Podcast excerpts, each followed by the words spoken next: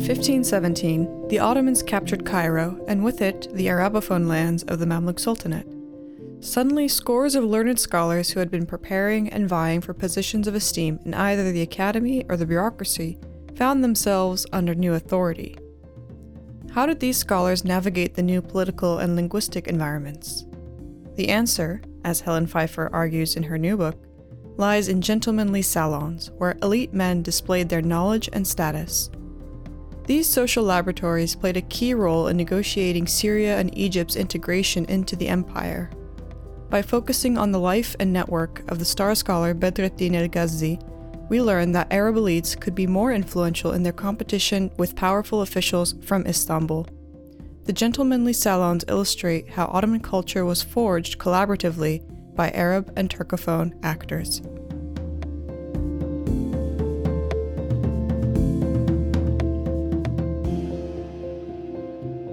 Hello, and welcome to another episode of the Ottoman History Podcast. I'm Maryam Patton, and today I'm here with Dr. Helen Pfeiffer, who is the University Associate Professor in Early Ottoman History at the University of Cambridge. Her research focuses on empire, the circulation of culture, and the management of human diversity in the early modern period. And today we'll be speaking about her new book, Empire of Salons, Conquest and Community in Early Modern Ottoman Lands. Thank you for joining us on the podcast. Well, thanks for having me. It's it's a pleasure. I'm a huge fan.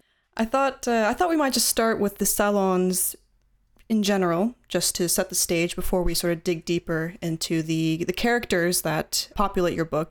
But I thought we would just start off with the salons themselves. For our listeners, could you just give them an introduction to what you mean by the salons, why you call them salons, since we our listeners may know about the sort of more popular, more better known French salons of the early modern period. What kind of spaces were were these salons? So the whole book is really an effort to define Ottoman salons, and so each chapter takes a sort of different um, perspective on on Ottoman salons in turn. But to give a sort of more compact definition, of Ottoman salons. And the definition I give in the book is that salons were elite gatherings held for the purposes of enlightened conversation and structured by the relations between host and guest. So those are the sort of three key characteristics that that I isolate in the book and maybe I can just take those in turn and explain them here. So first of all they were elite. So, you know, it's it's obvious probably that that men and women of all different social classes held gatherings and met one another for the purpose of conversation um, and for entertainment in, in the 16th century. But what I try and argue is that the salon was this sort of mode for elite and I would add Muslim men in the 16th century, and that it became a sort of key space in which to perform that elite male status. So all aspects of the salon were really linked to this kind of the wealth um, of these men to their good taste, right? So the settings in which they were held, men often really invested a lot of time and energy in sort of designing reception halls or pavilions in which to, to receive other men and to show off their sort of their wealth and, and their sort of aesthetic sense. So that's the first um, aspect. The second is enlightened conversation. And, and conversation really was the key goal, the main purpose of these kinds of gatherings. And this was not just sort of the conversation that people strove for, it was not just idle chit chat or sort of casual conversation. Conversation really was conceptualized by contemporaries as, as an art form, as something that had to be cultivated, that had to be honed, and that was a sort of product in and of itself um, to be enjoyed and to be uh, valued. So, this kind of conversation, it represented the sort of confluence of adab and ilm, right? So, of, of literary and scholarly knowledge. So, on the one hand, people uh, needed to master poetry in all of its, its different forms. And they need they often memorized thousands and thousands of poems to sort of deploy at the right moment in conversation. They memorized historical anecdotes. Uh, they memorized riddles and tried to solve riddles, right? So, all of this kind of literary knowledge, but also a kind of literary knowledge that was rolled out in an instant and that lived on on a sort of spontaneity, wit, and ability to, to extemporize. So that's the sort of literary knowledge on the one hand, but also scholarly knowledge was often uh, hugely important. So people spent evenings discussing Quranic commentary, you know, at a sort of a candlelight, you know, gathering of, of men on a balmy summer evening. It's entirely possible that they would have discussed Quranic commentary or, you know, other other disciplines within the Islamic sciences. So really highly, highly demanding. And again, I think this is this is sort of connected with this aspect of needing to be elite. You know, you obviously had to be very, very well educated in order to participate in these kinds of gatherings. So the last characteristic of salons, as I define them, is hospitality. So this relationship between host and guest. And I think when we hear the word salon, and in the French context, the salon really is associated with of course, the domestic context. And, you know, as I've already suggested, the domestic sphere is really one of the main sort of cradles uh, for this kind of uh, sociability. But at the same time, in the Ottoman context, we find that these gatherings are held in a variety of highly public, highly visible spaces. But despite this visibility and despite the fact that it was publicly accessible, these gatherings were still enormously exclusive. So, again, as a result of the forms of conversation, as a result of the way that men were dressed, you know, it was unthinkable, I think, it was unthinkable that any old bloke would have sort of, you know, sauntered in and, and, and settled down um, next to these elite men. So they still remained exclusive. Um, and they still remain sort of by invite only, right? One advantage to you calling them salons and kind of giving an umbrella label to encapsulate all these sometimes varied settings, you know, either in the mosque or in someone's home or in like a formal, like a tereke or an actual building, were quite unstructured in the sense that they weren't located in any specific setting all the time, right? So by calling them salon, you can kind of group all these disparate elements together. And one of your arguments is precisely that the space wasn't so important as as was the social relationships uh, within them, right? It was a is a space for negotiating sociability, but the space itself maybe wasn't as critical to the to the institution of salon in general. Would that, is that would that be a, a fair way of interpreting sort of the emphasis less on space and more on the people in the salons? Yeah, I mean, I think I think in some ways you're right, right? And the sort of features that I that I isolate or or use to characterize the salon are are for the most part features, you know, that that characterize a particular type of sociability, right? But I would say actually that the space I think is is incredibly important, even though these features are found in conversations held in many different spaces. One of the the key, I think, arguments of the book really is that that space actually does matter and and that that sort of spatial configurations are one of the things that animates these gatherings and that gives them a certain sort of character so so one of one example that i can give is that you know these these gatherings often take place in a sort of circular formation right whether they're held in a in a reception hall in a domestic space or in a pavilion or or in a, on a mosque floor, right? Um, they're often they often bring men together in a sort of circular formation, right? And a circular formation, on first impact, it sort of seems like it it generates parity among among uh, the various different participants. But in fact, once you start reading about the ways in which people discuss these these gatherings, in fact, we can see that the circle is in many ways a sort of physical mapping of status and hierarchy onto physical space, right? And in some ways, that is what makes you know these gatherings so fraught. I don't know. Maybe we'll have time to talk about the Salon of Hassan Bey, which is one of my favorite anecdotes of the book, where there's a sort of dispute over a seating arrangement. And in fact, I've came across you know dozens of accounts of disputes over who sat where and you know who sat above who and and what what you know, um, how dare, how dare he uh, uh, claim this kind of seat?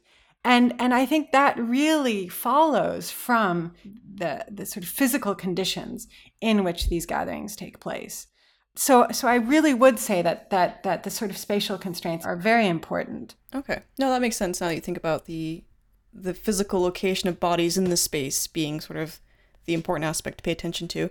You mentioned this uh, this Hassan Bey debate. What was that about? Um, so Hassan Bey was a uh, chief judge of um, Damascus, and he does what what actually many chief judges did when they uh, first arrived. He holds a, a reception um, and he invites Badr al-Din al-Ghazi um, because they're they're very good friends. So Ghazi agrees. He he accepts the invitation, despite the fact that formally he is by that time has has gone into retreat. So he has actually retreated formally from the world of, of social gatherings and is sort of spending time in, in seclusion. So anyway, he agrees just this once, and so he shows up, and of course Hassan Bey is delighted by the appearance of, of such an esteemed figure. And he sort of springs up and walks all the way to the fountain in the middle of the room and, you know, and sort of in a, in a very public way that is visible to all the other assembled men, greets Ghazi, and then takes him over to be seated to his immediate right.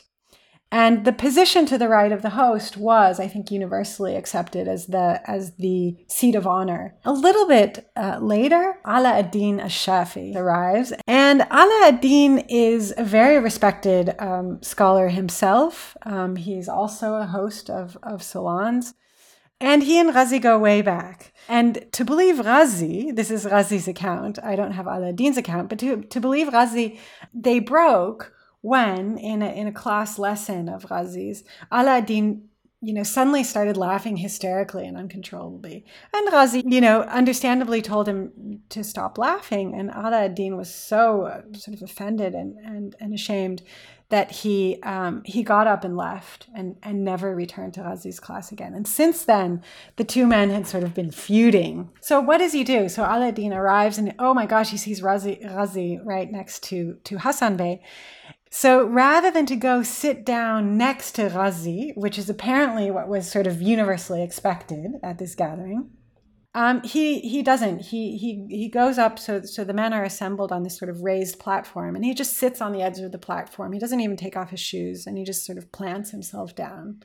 So um, Hassan Bey watches this scene, and you know, as the host, he's sort of he has to do something, right? Because this is a slight of of one of his guests, and not just any guest. And so he calls over to Ala ad-Din. Oh, hey Ala ad-Din, you know, why aren't you sitting next to Ghazi, or literally under Ghazi, right? Tahta. Why aren't you sitting next to Ghazi? Ghazi is older than you and more learned. So this was this was a huge huge blow in front of the assembled company. And to make matters worse, Ala ad-Din doesn't manage to respond for whatever reason, and it's actually Ghazi who chimes in, and he says, "Oh, dear Hassan Bey, you know that's that. Those are our sons for you. Some of them are obedient, and others are disobedient, right? So, in in you know what what you could say quite condescending um, sort of response. So Ala ad-Din is is you know horrified at, at this turn of events, and he does what apparently he does he does best. Um, he gets up and walks out, and the sort of assembled company is aghast at this turn of events. That's the story. When we come across these kinds of stories, it's it's easy to say, "Oh gosh, look how petty!" You know, look how how petty the concerns of these scholars are. But but the argument that that I try and make in the chapter is that you know this isn't petty at all. That the stakes were in fact incredibly high, and that contemporaries, I mean, as, as, I've suggested before, contemporaries saw seating arrangements as expressions of social hierarchy. And don't forget, there are spectators to these, these salons, right? There are servants there watching. There are often women watching from off the wings, right? There are the, the greatest and most powerful men of a particular community being seated in a position subordinate to someone else really had great consequence and, and had sort of could have potentially tangible results. What went into what you called enlightened conversation in the salons? Like, what were the nitty gritty things that they discussed in a typical setting? So, what are the, the sort of foundations or the, the pillars of, of enlightened conversation? One of the, the basic claims of, of the book is that that salon conversation was incredibly demanding and arduous. So, you know, previous scholars on which I, you know, relied and whose work I respect immensely have have sort of portrayed the salon often as a space of entertainment. And certainly it was a space of entertainment right before television and radio right? People sat around talking and, and certainly there was there was dance sometimes there was music sometimes. But but conversation was really at the heart of the salon. That was ultimately the purpose of of the salon. And people took this conversation incredibly seriously. They trained for it for years. They read books that would help them to, you know, to gather uh, the anecdotes that they would then deploy within conversation. They um, memorized thousands of poems. You know, they really, I think, put us to shame. Um, you know, I, I don't even know my, my husband's phone number anymore, right?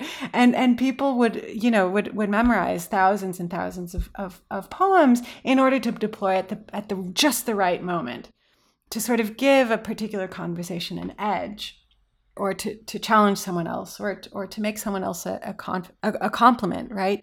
So, so contemporaries really conceptualize the salon, uh, the salon conversation as a sort of art and, and, you know, one might even say as a sort of uh, craft, right? To be, to be honed and to be cultivated. And, you know, I think that this fact has, has incredible, you know, very important uh, consequences for the relationship between Turkish speakers and Arabic speakers in the wake of, of the 15, 16, 17 conquest.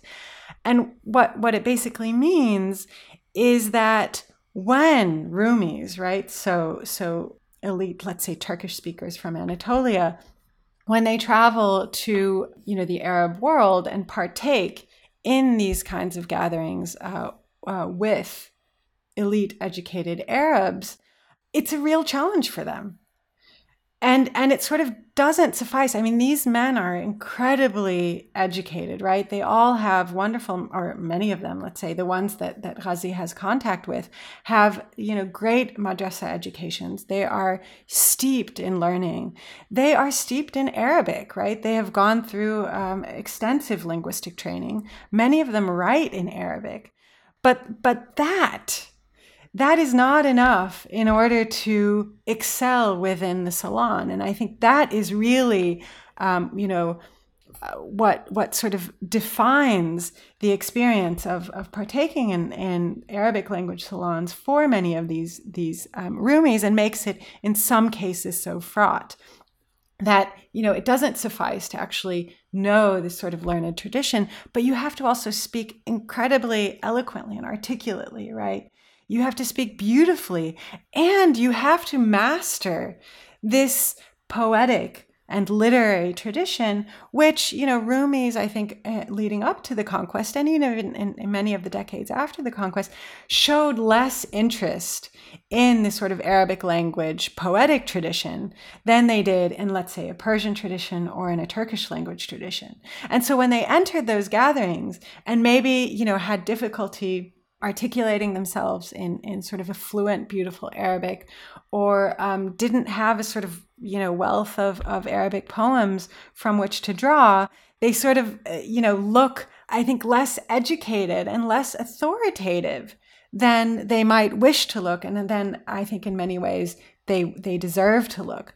So so the fact that that salon conversation was so was was so demanding really has has real consequences for this relationship between between Arabs and, and Rumis in the wake of the conquest. So you know one of the larger ideas of the book is that the sort of context in which encounters take place really matters, right? That the encounter between these two groups, learned Arabic speakers and, and Turkish speakers, looks very different within the salon context because of these, you know, because of the sort of uh, expectations associated with this particular space than they might have looked in in other contexts. That was a perfect segue into sort of the next direction I want to take the conversation. So the the political context, because your book isn't just about learned conversation and poetic debates in the salon. There's also a bigger story about empire and, and the Ottoman Empire in particular, post 1517 and Ottoman conquest of, of Arab lands. So I have two questions. The first one being sort of related to your previous point just about how rigorous these settings were and how you know how how it didn't really it, it sounds like it wasn't enough to just have a good medrese education like what steps did the people who did very well in these salons maybe one of the figures from your book how did they get to that stage what steps did they have to take how did they you know who did they have to be in touch with or know you know a friend of a friend things like that to get to that status in the salons? So the best way to, to of course learn the, the rules of the salon and how to excel in the salon was to partake in one. And you know one of the things that surprised me was that you know for the most part these are gatherings of of sort of mature men in the prime of their lives but in sort of fragments here and there, and especially in Ottoman paintings of these kinds of gatherings, we often find that there are sort of junior members of the salon who appear in, in paintings or who are occasionally mentioned in um, the written texts as well. And in fact, uh, Ghazi's father, uh, Radiuddin, went out of his way to take his son with him to many of his meetings with his fellow uh, learned men precisely so that uh, the young Badruddin would sort of, you know, already begin to make some of these these connections, right? Already begin to meet some of, of the important men of of uh, their era, but also that he would begin to learn, I think, what the rules of the salon uh, were and and how to sort of excel within them. Uh, that being said, you know there are there are plenty of, and I think uh, you know if, if I could do the project over again, I think I would I would spend more time looking at uh, the kind of literature that, in part, I think aimed to help to prepare men um, for these kinds of con- uh, these kinds of contexts, right? So literary anthologies. Uh, I think even you know the the biographical dictionaries, the the tezkires, right, that we that we know from the Ottoman Turkish context. In many ways, those were also and those kinds of works were also um, you know incredibly useful in preparing people from for the salon. Why? Because it it it furnished interesting, funny, uh, surprising anecdotes about about leading figures and and poetry, right? Um, uh, which which are two of the sort of pillars of of salon conversation. So you could read a book about sort of salon etiquette or or or furnishing these kinds of anecdotes for the salon. But of course, you know the very best way uh, to prepare was was actually to to participate in in, in salons.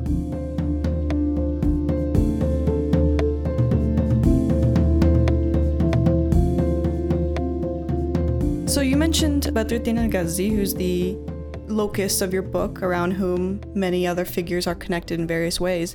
And you mentioned how he was brought to these salons as a child. Let's let's spend the rest of the conversation talking about the sort of big picture political story that's part of your book about basically changes in the Ottoman Empire and and structures and you know it's connected to shifts in the bureaucracy and the backgrounds of the scholars employed in the bureaucracy let's do that by sort of diving into to Badruddin al-Ghazi. Who was he? What led you to choose him as the sort of central focus? And and what were the the changes over his life that he witnessed during this, you know, pivotal moment in history when they capture the Arab Peninsula and sort of the heartland of, of Arab lands and Islam and suddenly have authority over a much greater space with a, you know, related but different culture, right? The Arab and the Rumi culture were, you know, connected before, but not as perhaps closely as they were now. So who was who was Badruddin al-Ghazi? Well, he was one of the foremost intellectuals of his era, and I think he hasn't really gotten, you know, the attention that that that he is due. He was, you know, an incredibly revered figure in Damascus, which was his home. Um, but he was also well known, you know, across greater Syria, um, in Egypt, and in the Ottoman capital as well, in Anatolia, where to this day there are more than 20 uh, copies of his works um, stored in various different uh, libraries.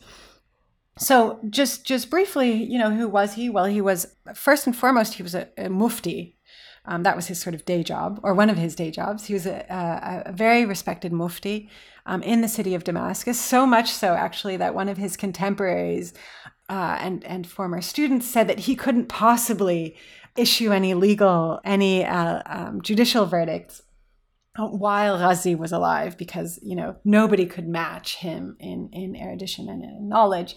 Of course, Ghazi insisted that he would, and and so he he does in fact um, begin to to issue fatwas as well. So he's a mufti, he's a teacher. He he trains really generations and generations of students, and of course he is a revered scholar.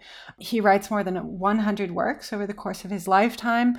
Many of them are in the in the area of fiqh, so um, of jurisprudence, um, but his his other sort of area of expertise was tafsir, so Quranic exegesis.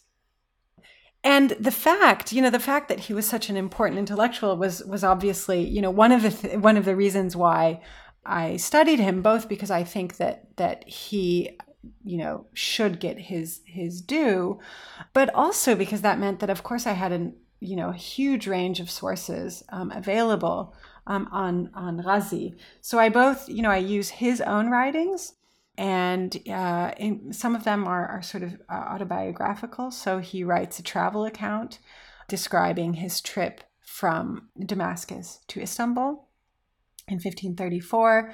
Um, I use the biographies of, of many of his students who profiled uh, their teacher, and I use the work of his actually better known son uh, today, uh, Najm al-Din al-Ghazi, um, who is, is well known for a sort of uh, huge biographical dictionary, a Kawakib al-Sa'ira that he wrote um, uh, in the 17th century.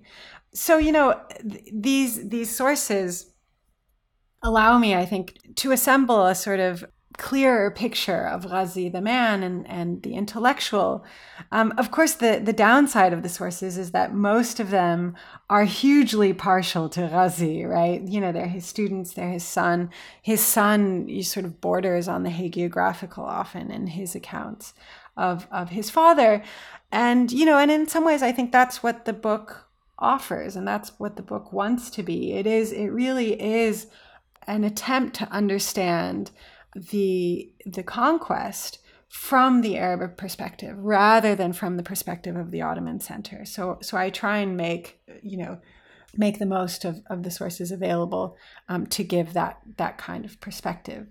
Why did I put him at, at the center? Well, I should say, I mean, that, that I really came across him by coincidence or by the intellectual generosity of a colleague. So, so when I, you know, this is the book of, of my dissertation, and, and my dissertation proposal stated that I wanted to look at the cultural, intellectual, social consequences of, of the Arab conquest of, or the Ottoman conquest of Arab lands through the lens of the Salon but I didn't have a sort of central figure when I when I started out. So I began my research in in Istanbul at the German Orient Institute, and Jens Peter Laut, who was on the the advisory board of the Orient Institute at the time, um, passed through um, my my office, and I told him what I was interested in. He said, you know, oh, do you know um, Badr el-Din al-Ghazi? Um, you know, Ralph Elger has has just written a book about him, and he wrote a travel account um, of his voyage from Damascus to Istanbul in the 1530s. And so I looked into this, this travel account and I found that, you know, not only was it a, a, a fantastic source for looking at the relationship between Arabic speakers and, and, Turkish speakers in the sort of zero hour of the conquest, but it also just so happened that it was all about Salon. So it was essentially, you know, he does, Ghazi does describe, you know, the, the sort of the, the ardors of the journey, etc. But he really is mostly interested in his sort of face-to-face encounters with um, various people he met along the way and especially of those people he met in the ottoman capital so i obviously felt hugely vindicated and i thought this is you know this is my man and the more that I learned about him, the more, you know, I felt he, he was really a, a, person who warranted um, more attention in this context. And, you know, one of the things that I think is really worth stressing is that Ghazi was 16 when the Ottoman conquest occurred. And, you know, I think I mean, his, his father had sort of done everything in his power to prepare Ghazi for his career, for a successful life in the Mamluk Empire, right? So he took him to Cairo. He introduced him to to you know his his colleagues there. He had him study with with the best you know Egyptian scholars of of the time, and just about you know uh, just as as as Ghazi and his father were returning from Cairo. When, when Ghazi was was 16, Ghazi began to take students, he began to issue fatwas, he began to compose poetry, right? So he was just starting out on his career. And then, you know, the the the conquest occurred. And it's worth stressing just how distressing to say the least. this must have been uh, for the young Ghazi and and how much flexibility and ingenuity this required to ensure that he could sort of flourish under under the new order. I mean, the best comparison that I can think of is is you know people who were teenagers, let's say, or young adults when when the wall fell right in the GDR who suddenly found themselves in a whole new sort of political social you know and and intellectual I think also um, situation so you know this alone I think is is fascinating and and I wanted to understand well how is it that Ghazi you know, triumphed? How is it that despite, you know, this kind of obstacle that he encountered early on in life, how did he become such a leading intellectual and such an important figure in Damascus and across the Ottoman Empire?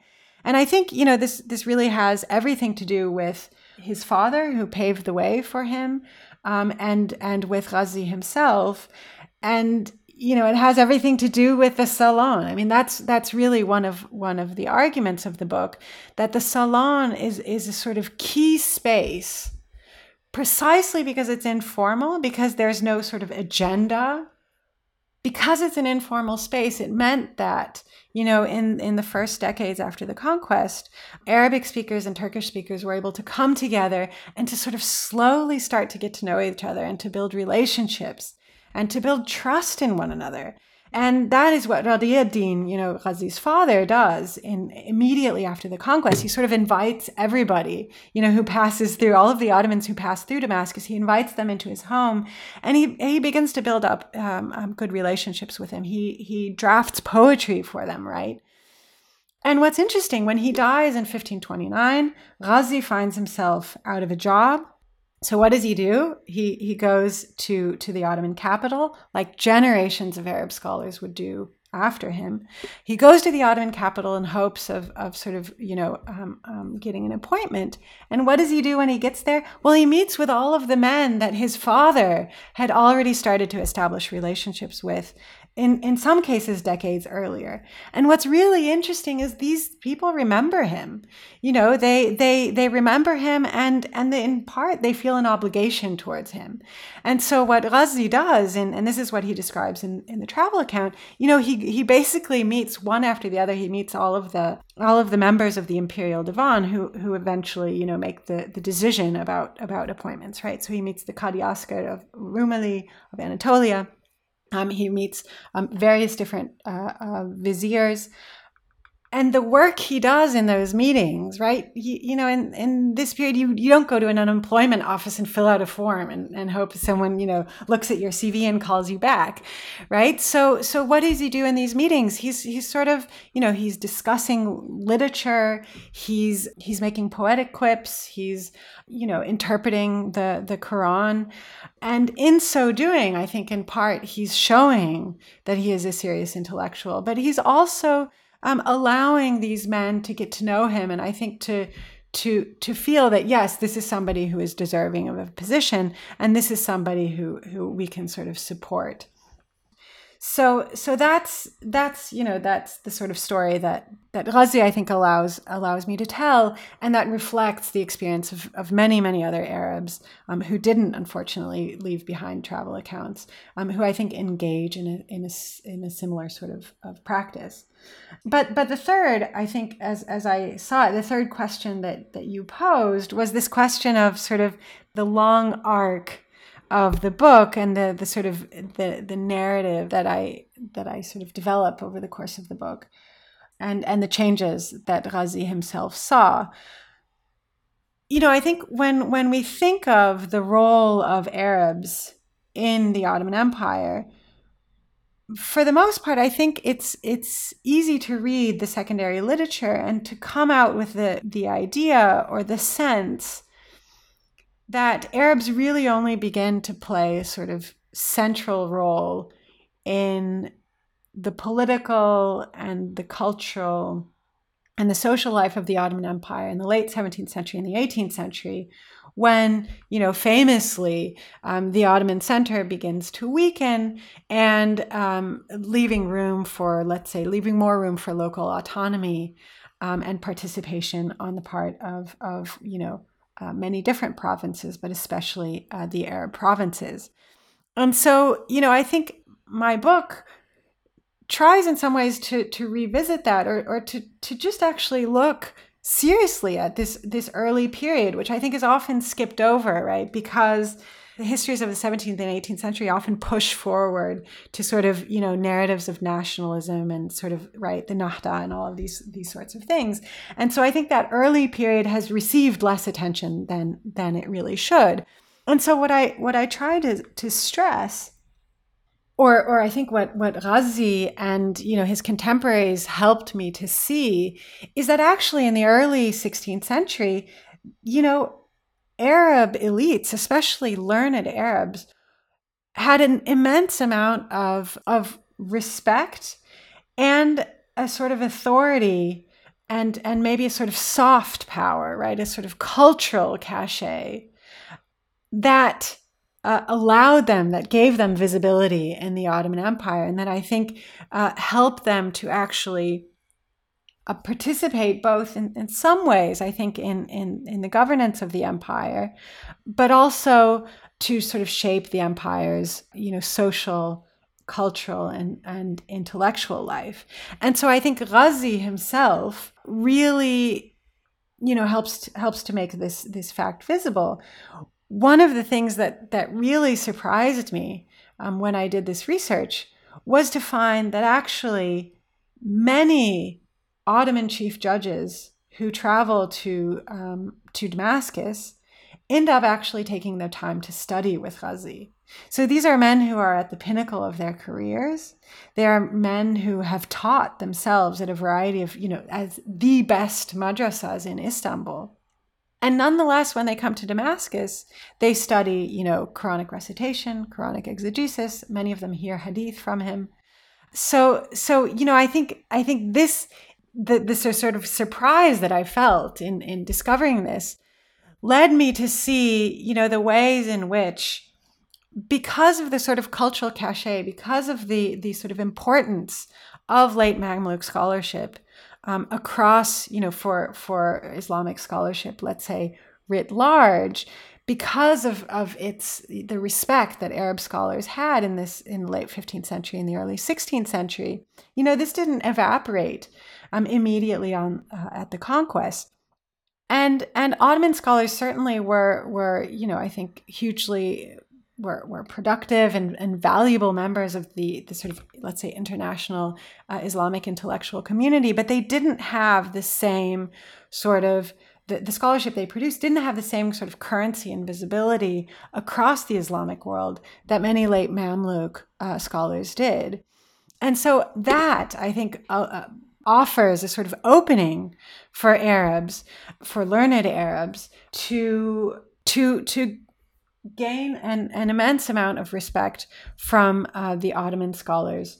So yeah, so I think so. So you know, I think Ghazi helps to to show, you know, this this kind of respect that that Arab scholars enjoyed at the beginning of the 16th century. If I remember correctly, one of your arguments in the book is part of this soft power, this soft influence that the the Arab and Mamluk scholars of the early 16th century experienced had to do with, you know, their obvious uh, skills in Arabic more than than the Ottomans, right? The the reverence for the Arabic language had a yeah. real cultural cachet, and that that was an important aspect and why, you know, the first Rumis to come to Damascus maybe weren't as skilled in Arabic and couldn't show off as well in these uh, salons.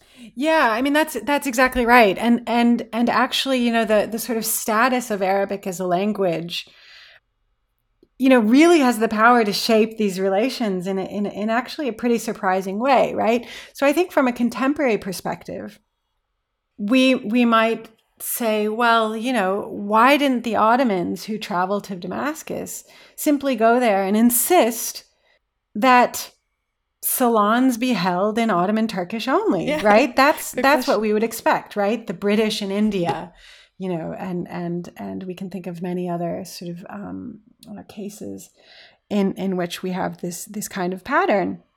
And I think that does have to do with the status of Arabic.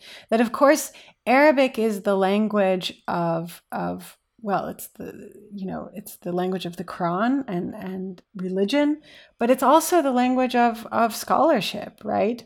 And so you know these these Ottoman intellectuals and scholars who travel to Damascus, they cannot just ignore uh, Arabic. They cannot say, well, ah, pah, Arabic. You know, I, I know Ottoman Turkish and Persian, you know, and I can I can recite a bunch of poetry and and you know write higher level arguments in, in those languages. That doesn't work because because that you know making that kind of argument would I think open up a sort of um, open them up to the accusation that they weren't you know proper Muslims, that they weren't proper ulema uh, right um, men of, of Islamic learning, and so and so that fact, that cultural cachet that that you've mentioned that Arabic has, you know, really does, yeah, affect the relationship between between these these two groups but yeah so so maybe i'll say something about about how how the story ends.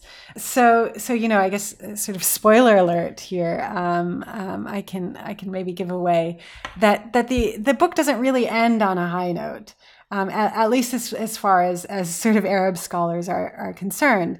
So you know while in this sort of early period i think the the sort of yeah the, the cultural cachet that that um, that arabic had and that um, Arab scholars uh, enjoyed, gave them quite a bit of power. The vulnerability of the new Ottoman regime in um, the new provinces, the need for local knowledge and local expertise gave, um, you know, uh, Arab elites uh, quite a bit of power in, in this early period. But by the end of the 16th century, or by the last quarter of the 16th century, this really begins to change. And that's because, you know, everything is changing um, uh, towards the end of the 16th century. Of course, we have a sort of economic downturn, right? And with the economic downturn, we suddenly have a sort of glut of qualified personnel for the positions available in the Ottoman Empire. And this means that slowly more and more groups are sort of are sort of fighting over a smaller and smaller, you know, pie, right? For a portion of a, a smaller and smaller pie. And, you know, famously, of course, you know, Turkish speakers, Rumis from from the provinces are are cut out of of of a lot of um, these these positions, right? And that's why we have some of these these sort of disturbances and, and unrest in Anatolia, among other reasons. Uh, but Arabs too, become, I think, more and more marginalized from um, a lot of the positions that they used to be able to occupy, um, even in, in in the provinces. So so there's a sort of there's a sort of economic um, and and you know I think um, administrative story that that changes things. But, but there's also a sort of intellectual and cultural story that that I think is is I probably spend even more time talking about, which is that in some ways you could say that that scholars like Ghazi were sort of victims of their own success. So so people like Ghazi had, of course, you know, taught uh, generations of of Ottoman scholars. They had introduced them to new literary um, forms, to um, you know new um, new ideas, and you know, and as a result, transforming Ottoman scholarship to a great degree. So, Ottoman scholarship, which I think in the 15th century probably looked to Persia more than it looked to the Arab lands, um, becomes more and more suffused with the sort of Arabophone tradition. So, you know, what happens by the end of the 16th century is that this, this sort of Arabic language inheritance has been so fully incorporated into the Ottoman intellectual tradition that there's no longer really a need for Arab scholars you know to sort of bring that kind of expertise because it's really been it's been fully incorporated in, into the Ottoman uh, tradition. Ghazi himself, I think, died in, in, in happy old age, blissfully ignorant of, of these kinds of, of developments. But I use his one of his students, Muhibb al-Din al-Hamawi, and his travel account to Istanbul in, in, in the 1580s uh, to, to sort of build a comparison and, and to contrast his experience with that of, of Ghazi's. So while Ghazi, you know, sort of saunters into into all of these these gatherings and sort of wows people in, in the 1530s and you know is able to really meet with the leading officials of the imperial center hamawi has has incredible difficulty penetrating Ottoman salons.